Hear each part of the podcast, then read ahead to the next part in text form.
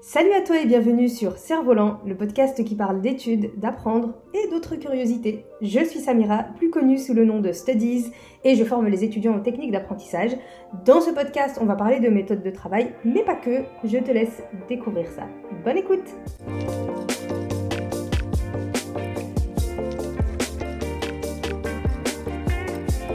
Et bonjour et bienvenue dans le sixième épisode du podcast Cerf-Volant, le podcast dans lequel on parle d'apprentissage sous toutes les coutures. Dans cet épisode, on va aborder le sujet épineux, complexe et pour beaucoup ennuyeux de la lecture.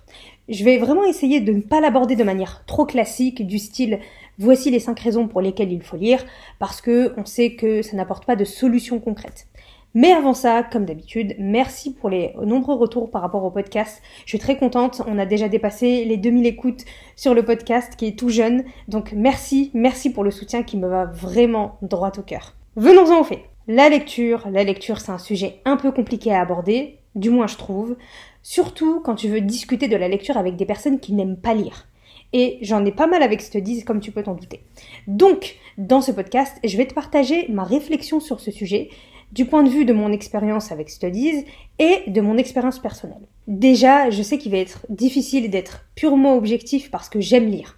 Donc, forcément, toute ma réflexion, elle va être basée sur ma perception à moi de la lecture. Mais après avoir discuté avec des dizaines de personnes qui participent à mon challenge lecture rapide, j'ai pu avoir une idée de toutes les perceptions que l'on pouvait avoir de la lecture. On va commencer avec des faits. Je vais me baser sur des statistiques qui concernent la France, mais je pense qu'on peut facilement transposer ces chiffres à pas mal de pays. Globalement, les Français sont encore attachés à la lecture.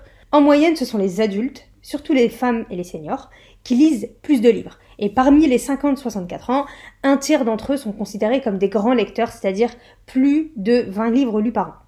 En plus, avec l'essor des livres en format numérique, on voit quand même un regain d'intérêt pour la lecture, et ce sont les jeunes, aux alentours de 15-45 ans, qui lisent plus de livres numériques que leurs aînés. Pourtant, les jeunes lisent quand même de moins en moins. Et un article entier qui est d'ailleurs consacré à ce sujet dans le blog de France Culture, et globalement les 15-24 ans lisent de moins en moins de livres, mais surtout ils lisent de moins en moins pour le plaisir. Et France Culture parle de lecture dite utilitaire, donc en gros des livres lus dans le but d'en retirer des connaissances et non pour le plaisir de se divertir et de s'évader. En soi, c'est quand même cool, parce que ça veut dire que les jeunes ressentent quand même le besoin de s'instruire et de s'informer. Mais bon, on va être honnête, les réseaux sociaux et les nombreux formats de consommation de contenu du type YouTube, Twitch, etc. ont quand même pris une sacrée place dans nos vies, et pas seulement dans celle des jeunes. La question principale à se poser ici, c'est Qu'est-ce qui a fait que les gens se désintéressent à la lecture? Qu'est-ce qui fait qu'on ne voit plus dans la lecture quelque chose de plaisant, mais plutôt quelque chose de compliqué, de trop long et pour beaucoup même une torture? Je vais même aller plus loin, qu'est-ce qui éloigne les gens de la lecture? Je vais te citer cinq raisons, cinq prétextes que j'ai lus, entendus, vus, et qui selon moi éloignent les gens de la lecture. Et si tu as cette problématique avec la lecture, peut-être que tu vas te reconnaître dans l'une ou plusieurs de ces raisons. Premièrement, c'est le manque de temps. Il y a beaucoup de personnes, jeunes comme moins jeunes, qui ne trouvent pas le temps de lire. Il y a d'autres priorités, les cours, le boulot, la famille, le ménage, et forcément, la lecture, c'est pas une priorité, elle le sera quand toutes les cases avant auront été cochées. D'ailleurs, on remarque que ça ne change rien parce qu'il suffit d'avoir un jour de repos ou même plusieurs semaines de vacances pour voir que la lecture ne fait toujours pas partie du quotidien. Bien évidemment, je ne dis pas ça dans le sens où c'est mal, mais plutôt dans le sens où c'est pas forcément le manque de temps qui est responsable. Mais bon, on en parle après. Ensuite, l'une des raisons les plus souvent évoquées, c'est le manque de concentration. On est nombreux à ne pas tenir plus de 5 minutes sur un livre. Mais bon, les problèmes de concentration sont pas forcément liés à la lecture en elle-même, et si tu as écouté mon dernier épisode de podcast sur la concentration, tu as pu constater que c'était un problème que tout le monde rencontrait, et pas forcément devant un livre. Mais bon, c'est une problématique que j'entends souvent, et c'est vrai que c'est très frustrant de devoir relire 30 fois la même page parce qu'on n'arrive pas à se concentrer. La troisième raison, elle tient en une phrase. C'est ennuyeux. Beaucoup de personnes s'ennuient devant leur lecture. C'est long de lire, c'est fastidieux, et le contenu n'est pas forcément le plus intéressant. En général, c'est dû à deux choses. Le choix de la lecture, mais aussi le format qui demande de prendre du temps. Aujourd'hui, on vit dans un monde où on peut consommer du contenu rapidement. Toutes les applications qui cartonnent proposent des formats courts. On a vu dans le domaine de la lecture l'essor des applications de résumé de lecture qui nous montrent que même cette façon de consommer envahit le monde de la lecture. Le concept, il est simple, tu t'abonnes et tu as les résumés de livres que tu voulais lire pour t'éviter de lire tout le livre en entier. En gros, ça te permet de gagner du temps parce que tu as en 5 minutes l'essentiel d'un livre que tu aurais peut-être mis des heures à lire.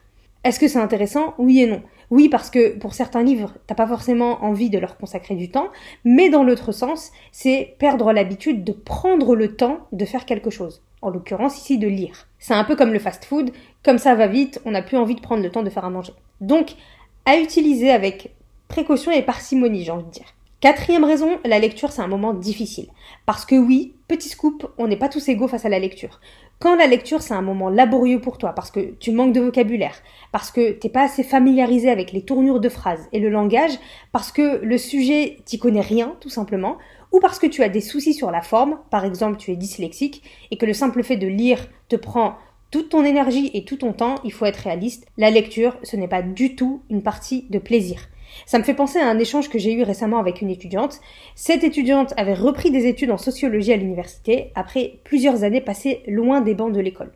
Elle m'expliquait avoir dit un jour à un de ses profs qu'il ne se rendait pas compte de la violence symbolique de lire du Bourdieu quand on est un enfant des quartiers issus de l'immigration. Donc Pierre Bourdieu, c'est une des références de la sociologie aujourd'hui, sauf que tu te doutes bien que son niveau de langage est d'un autre niveau. Et l'étudiante en question avait raison. Quand tu lis ce genre de livre, ça te met juste face à tes propres difficultés, ta propre ignorance et surtout le fossé social entre toi et cette connaissance. Et des fois c'est violent, oui. Et enfin, cinquième raison, c'est le fait d'avoir été dans un environnement qui n'encourage pas la lecture. C'est pas forcément une fatalité, et je parle par expérience. J'ai été avec mes sœurs une grande lectrice, et ce sont pas mes parents qui nous ont inculqué cette envie et ils en sont pas responsables. Mais bon, c'est un fait, quand tu grandis avec des parents qui aiment lire, qui t'ont partagé et transmis le goût des mots, il y a de fortes chances que tu trouves plus facilement goût à la lecture. Et encore une fois, c'est pas forcément vrai à 100%, mais disons que les stats jouent en ta faveur. Bon, maintenant qu'on a évoqué ces problématiques, est-ce qu'il y a un mode d'emploi tout prêt pour renouer avec la lecture? Évidemment que non. Tu ne peux pas proposer le même protocole à une personne dyslexique qu'à une personne qui n'aime juste pas lire. Mais, mais, mais, je te propose ici une sorte de feuille de route qui te ramènera vers la lecture et le plaisir de lire.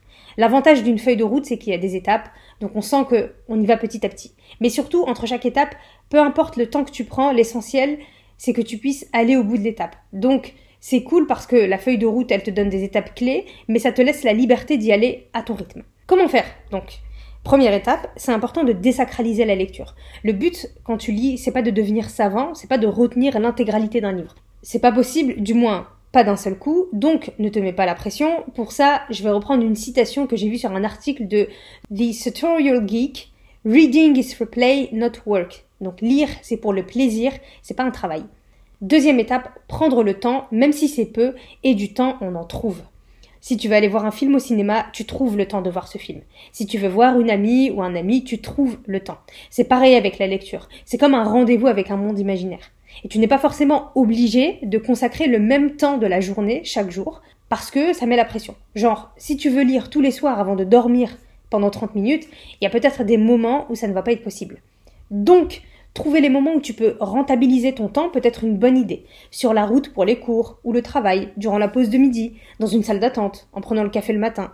Perso, je me rappellerai toute ma vie du moment où j'ai lu Le Comte de Monte Cristo, qui est un de mes livres préférés. Je travaillais à cette époque-là et je lisais durant la pause du midi. J'avais 1h30 de pause, je mangeais pendant 30 minutes environ et le reste du temps, je le consacrais à la lecture.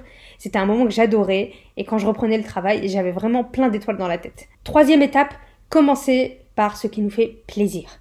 Lire, ça implique pas forcément de lire un livre. Même lire un magazine ou des articles de blog, c'est de la lecture.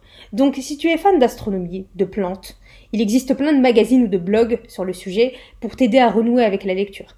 Si tu aimes apprendre sur certains sujets, mais que certains livres sont trop compliqués, tu peux commencer par la fameuse série pour les nuls, qui sont la plupart du temps très bien écrits. Si tu aimes les séries Netflix, pourquoi pas lire les livres qui ont fait l'objet de ces séries? Par exemple, la série La Servante écarlate est tirée d'un livre. Donc si tu as aimé la série, pourquoi pas te plonger dans le livre? Voilà. T'as compris, l'objectif c'est de lier l'utile à l'agréable, de ne plus faire des moments de lecture, des moments de souffrance, vu que c'est pas censé être le cas. Tu peux même, en fonction de ce que tu préfères, varier le support de lecture, que ce soit en format papier ou numérique. N'hésite pas à tester les deux. Alors attention, ici, quand je parle de format numérique, je pense bien évidemment aux liseuses et pas au fait de lire sur le téléphone ou l'ordinateur, parce que c'est une catastrophe pour les yeux. Quatrième étape, ne pas hésiter à baisser le niveau. Et baisser le niveau, je le mets entre guillemets. J'en parlais juste avant, le fait de lire, ça peut être symboliquement violent pour beaucoup de personnes. Dans ce cas, on se force pas et on choisit volontairement de lire des livres plus simples, plus accessibles. Et il n'y a aucune honte à ça. On n'est pas tous égaux devant certains niveaux de langage, certains niveaux de lecture. On n'a pas tous eu accès à la même quantité de vocabulaire, donc il ne faut pas s'étonner qu'il y ait des mots qu'on ne comprenne pas ou des tournures de phrases avec lesquelles on n'est pas du tout à l'aise. Et c'est pas grave. Justement, la lecture, c'est un bon moyen de remédier à ça. En y allant graduellement, doucement, par exemple, je recommande à beaucoup d'adultes de lire les Harry Potter parce que, au-delà du chef-d'œuvre que c'est, parce que oui, Harry Potter c'est génial, c'est aussi très accessible et ce n'est pas du tout enfantin. C'est l'occasion de passer un super moment, donc prends plus simple pour commencer et tu augmenteras la difficulté au fur et à mesure. Est-ce que tu vas battre le big boss dans Zelda alors que tu as juste une branche d'arbre comme arme? Non. Et eh ben c'est la même chose avec la lecture et oui, j'ai réussi à placer Zelda encore une fois dans un épisode. Cinquième étape, on lâche prise, donc tu n'as pas d'évaluation à la fin de la lecture. Personne ne va t'interroger, donc ne te mets pas la pression de te dire il faut que je retienne ce qu'il y a dans le livre. Fais confiance à ton intelligence, à ton cerveau. S'il y a des choses marquantes, tu vas les capter, tu vas les retenir. Ça renvoie à ce que j'ai dit dans la première étape, mais c'est bon de se le rappeler durant notre chemin vers la lecture, donc fais-toi plaisir, pas du mal. Sixième étape, fais preuve de régularité. On avait dit au début qu'il était important de lire un peu chaque jour et de trouver des moments pour lire. Évidemment, tu te doutes bien que tu vas pas développer une habitude de lecture au bout de trois jours. Il y a d'ailleurs de fortes chances que la première semaine se passe bien, puis au bout de 7-8 jours, tu as envie de lâcher l'affaire. Dans ces moments-là, même si tu rates un jour, c'est pas grave, reprends la lecture. Si tu as la flemme, lis juste 5 minutes ou même une page. Mais c'est important d'être régulier quand on veut installer une habitude de lecture. Ça te permettra dans les moments où tu n'as pas pris le temps de lire, de te remettre à la lecture beaucoup plus facilement et plus naturellement. Septième et avant-dernière étape, fixe-toi un défi avec un ami ou un membre de la famille. Souvent, le fait de s'engager publiquement nous force à tenir notre engagement. Tout simplement parce que on n'a pas envie de perdre la face. Donc, si tu sens que parfois tu as du mal à te mettre seul sur la lecture, tu peux entraîner un ami dans ton délire ou créer un mini club de lecture. Je l'ai fait personnellement avec deux de mes sœurs il y a quelques années parce que on se rendait compte qu'on lisait moins qu'avant. Donc, on s'est fait un petit club de lecture à trois, on se fixait un livre à lire dans un délai bien précis et on se donnait rendez-vous dans un café le jour J pour échanger dessus et tout ça. Ça rend aussi le moment hyper agréable parce que on parle de notre lecture, ce que ça nous a apporté, les ressentis des autres personnes qui ont lu le même livre que toi. Bref, il y a que du positif dans ça. Enfin, dernière étape, faire de la lecture rapide. La lecture rapide, contrairement à ce que l'on pourrait croire, ça peut vraiment être un remède quand on n'aime pas lire ou qu'on ne trouve pas le temps de lire. Ça réconcilie les gens avec la lecture, ça permet de lire plus de livres, d'être davantage concentré sur sa lecture, et quand je forme à la lecture rapide, je vois que les étudiants qui constatent leur progrès reprennent vraiment une forme de confiance en eux vis-à-vis de la lecture. À quel point c'est accessible, et à quel point c'est plaisant et enrichissant. Pour moi, clairement, se former à la lecture rapide, c'est se réconcilier avec la lecture. En tout cas, c'est comme ça que j'ai conçu mon challenge lecture rapide, un programme de 30 jours pour aider à maîtriser la lecture rapide, mais pas que. On voit aussi comment on peut prendre les notes d'un livre, comment on peut les transformer en mind mapping, comment on peut utiliser la lecture rapide dans nos travaux de recherche pour maîtriser un sujet et plein d'autres choses. Bon, on a vu pas mal de choses. Pour reprendre rapidement, voici ta feuille de route pour te réconcilier avec la lecture. 1. D'abord, il est important de désacraliser la lecture. Ensuite, prendre le temps de lire chaque jour, même si c'est peu. Troisième étape, commence par lire ce qui te plaît, ce qui te donne envie sur des sujets qui t'intéressent vraiment. Ensuite, n'hésite pas à également baisser le niveau si tu en ressens le besoin. Commence par lire des choses plus simples pour augmenter le niveau de façon graduelle. Cinquième étape, lâche prise. Personne ne compte t'évaluer après ta lecture, donc pas de stress de ce côté-là. Sixième étape, fais preuve de régularité et de discipline dans tes moments de lecture, parce que c'est comme ça qu'on développe une véritable habitude de lecture. Avant-dernière étape, fixe-toi des objectifs et des défis avec des amis et forme un mini club de lecture ou un mini groupe de lecture pour partager ton avis sur des livres que vous avez lus ensemble. Et enfin, dernière étape, forme-toi à la lecture rapide car là se trouve sûrement une des clés qui te permettra de te réconcilier avec la lecture de façon définitive. Et avant de conclure ce podcast, j'avais tout de même envie de te dire ceci.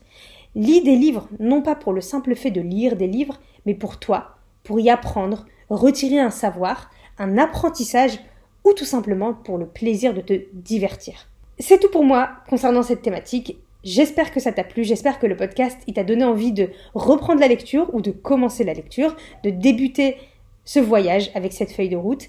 Comme d'habitude, si tu as aimé cet épisode, n'hésite pas à le partager autour de toi, à me laisser une note ou un avis sur Apple Podcast. Ça m'aide vraiment beaucoup dans la diffusion de ce contenu. Merci à toi et on se retrouve très vite pour un nouvel épisode. Peace